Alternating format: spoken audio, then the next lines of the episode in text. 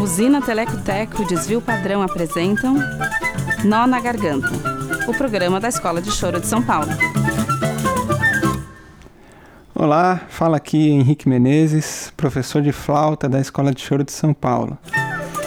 Nessas andanças pela música, uma coisa que sempre penso é que alguns músicos que fizeram história e que eu acho que são geniais, gente que simplesmente chega e inventa novas formas na cultura, ficam na sombra, sendo lembrados apenas por fãs e por iniciados no assunto. Um desses gênios, Dotô. Dotô jogava o Flamengo, eu queria escutar. Doutor, ou Dotô, é o nome artístico de Edmundo Pires de Vasconcelos, um músico genial que marcou a história da música brasileira com um número incontável de gravações. É ele mesmo que tá tocando seu repique de anel nessa gravação de João Bosco.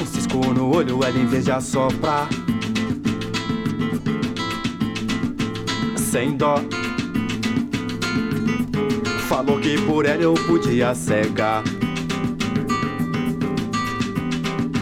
Se eu dou um pulo, um pulinho, um instantinho no bar, bastou. Durante dez noites me faz jejuar. Levou as minhas cuecas pra um bruxo rezar. O Doutor gravou em muitos e muitos discos que ouvimos por aí, por seu talento como ritmista e pelas novidades que trouxe na sessão rítmica da batucada. Se o Dino Sete Cordas e o Carlinhos do Cavaco, outros dois gênios que vão estar nos nossos programas, inventaram novos timbres, modificando algumas coisas do violão e do cavaquinho, o Dotô, ao procurar um timbre específico, criou um novo instrumento. É ele que se atribui a invenção do repique de anel, que soa nos discos dos principais sambistas da segunda metade do século vinte.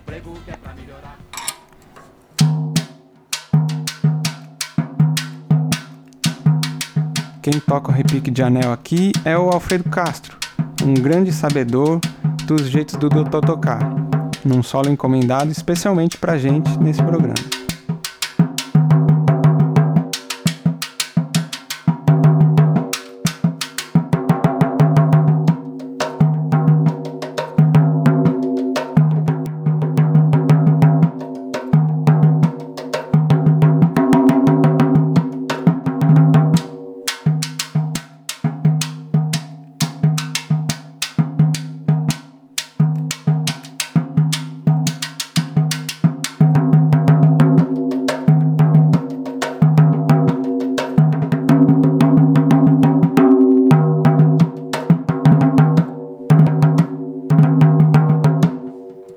Segundo as pouquíssimas informações que temos sobre esse gênio criador, o Dotô começou tocando clarinete, enveredando depois para a bateria. Atuava como músico da noite e, segundo Manuel Tavares, que foi assessor de imprensa da gravadora C B S, fazendo bailes nos lugares mais escusos do mundo. O Dotô atuou como ritmista em escolas de samba e usando o corpo de um repinique, um cilindro de metal aberto em ambos os lados, tipo uma lata, experimentou colocar pele de couro dos dois lados, pendurando com um talabarte ao redor do pescoço. Isso deixa as duas mãos livres para tocar as duas peles, e com anéis ou dedais colocados nos dedos de uma das mãos, toca o corpo da lata. Felizmente, eu sou amigo do Alfredão, que falou pra gente sobre esse gênio que foi o Dotô. Madrugada triste de garoa, na serra brisa em toa. O Dotô, é um, ele é um instrumentista que em, em cada tipo de samba ele imprime um, um tipo de cacuete, vamos dizer assim, né? É, se é um samba mais machichado, ele trabalha mais nos coros. Se é um samba mais rápido... Ah, é tipo um machichado, é tipo... Por exemplo... Ô patrão... Ô patrão, ô patrão, prenda seu gado. Ele vem nos coros, né? Samba mais rápido, ele, ele tipo, ele vem pra esse lance do machixe, mas com preenchimento dos graves. Então ele tá aqui, tipo, ó.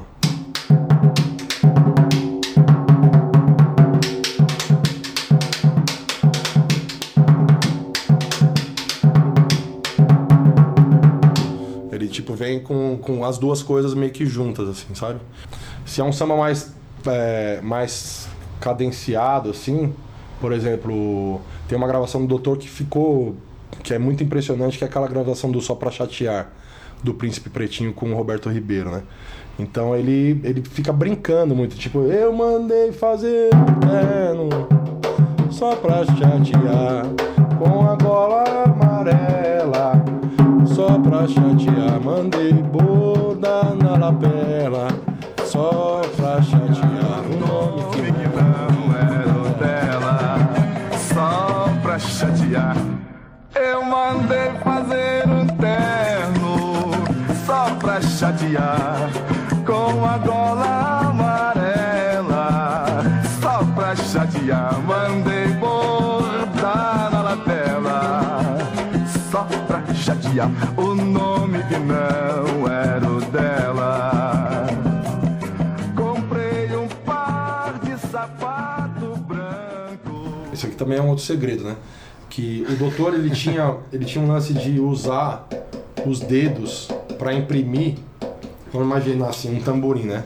Então o tamborim você tá aqui, né? Tec, tec, tec, tedec, tec, tec, tedec. O que, esse tec, hum. é o dedo de trás, uhum. Uhum. né? Do tamborim. Então é tipo... É. Então o que que ele... É perceptível, assim, no doutor tocando. Ele faz, tipo, o indicador como o, o dedo de trás do tamborim, o dedo médio como o, a baqueta. Então é...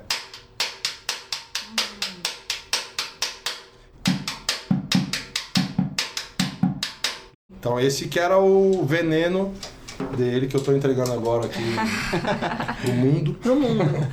Que é, Não deu que pra é mim. isso. Que é isso, que era... Que é o lance...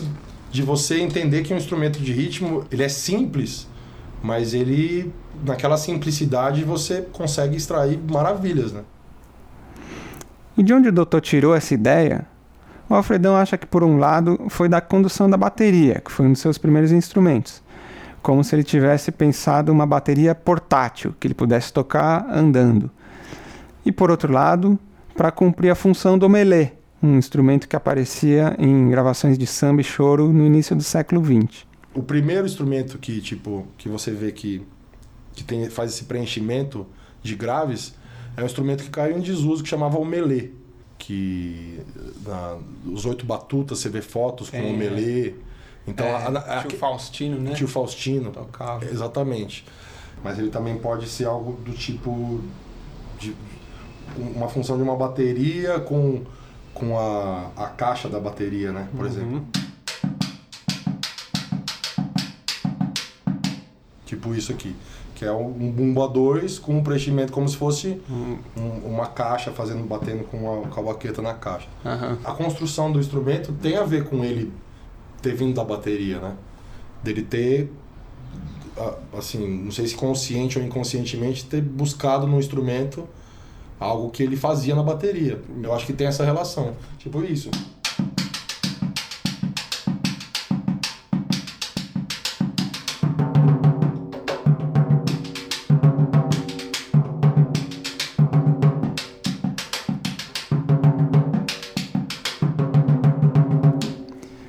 Eu perguntei pro Alfredão qual gravação ele achava bem característica do estilo do doutor tocar o seu repique de anel. E, entre tantas, ele lembrou da faixa Virada da Fagulha, do disco Fantástica Bateria Vol. dois, que ele me garantiu que quem toca é o doutor.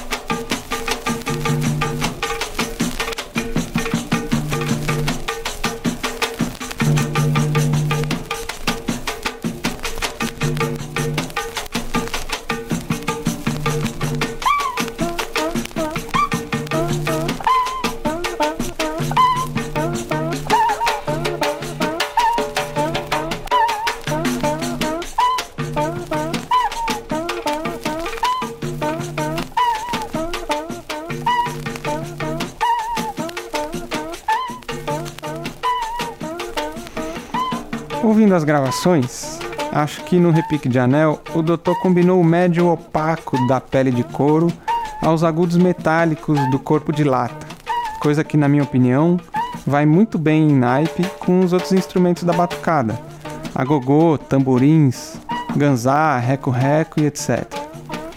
Junto com os percussionistas Luna, Eliseu e Marçal, construiu um consistente naipe percussivo, responsável por boa parte das principais gravações de discos comerciais do universo do samba, feitas a partir da década de sessenta.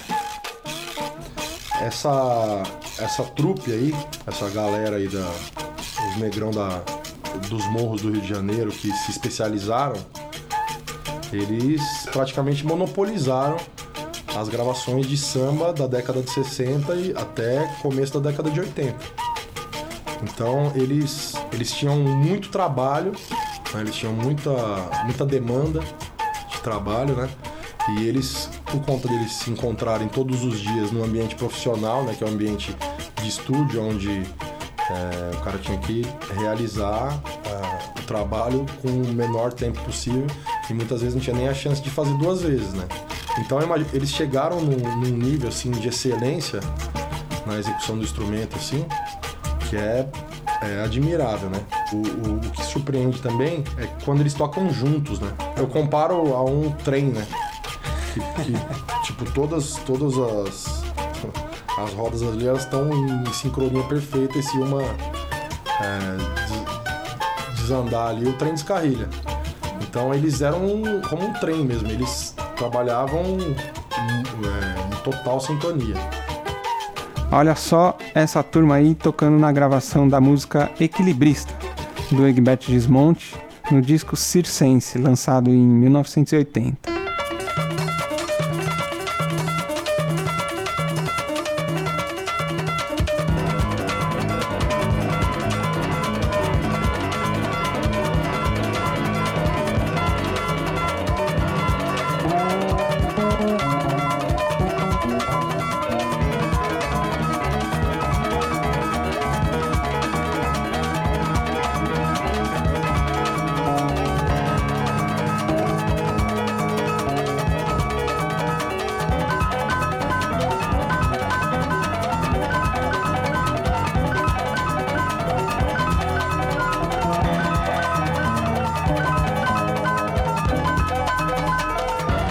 Até no mundo do jazz rock brasileiro, o doutor atacou. Vamos ouvi-lo balançando seu repique de anel com o grupo Azymuth, em gravação da década de setenta.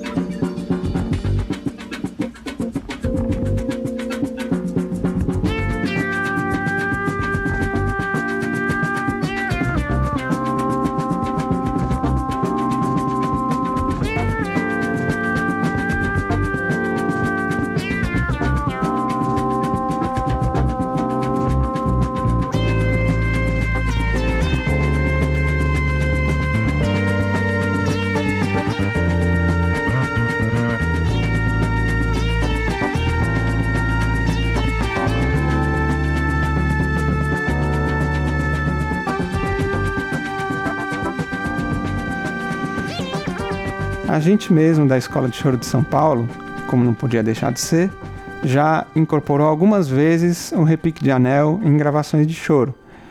E eu vou tirar aqui dos fundos do meu baú digital uma das primeiras gravações do grupo Cadeira de Balanço, muito ativo quando éramos jovens, eu, Gian Correia, Henrique Araújo, Léo Rodrigues, Douglas Alonso, e nessa faixa tocando repique de anel, nosso querido Alfredão, que revelou pra gente todos os segredos do instrumento. O Rafael Toledo, que nesse tempo ainda não fazia parte do grupo, estava lá em Avaré, pescando na represa e comendo calango frito. Essa faixa deve ter uns dez anos já, e provavelmente o Gian já estava me falando, depois das gravações, da ideia de fazer a Escola de Choro de São Paulo. Vai aí a primeira formação do Cadeira de Balanço, com Alfredo Castro no Repique de Anel, tocando Chorinho Diferente.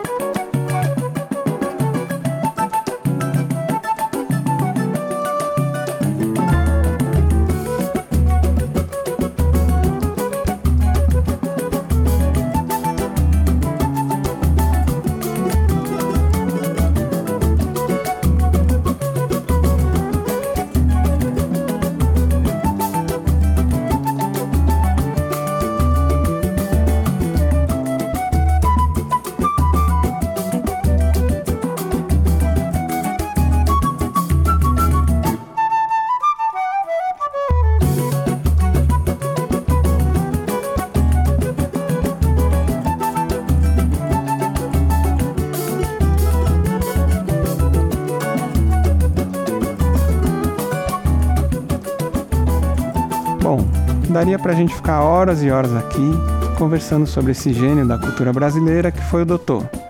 Mas por enquanto, a gente fica com o Alfredão tocando seu repique e cantando uma música dele. Um abraço e até a próxima.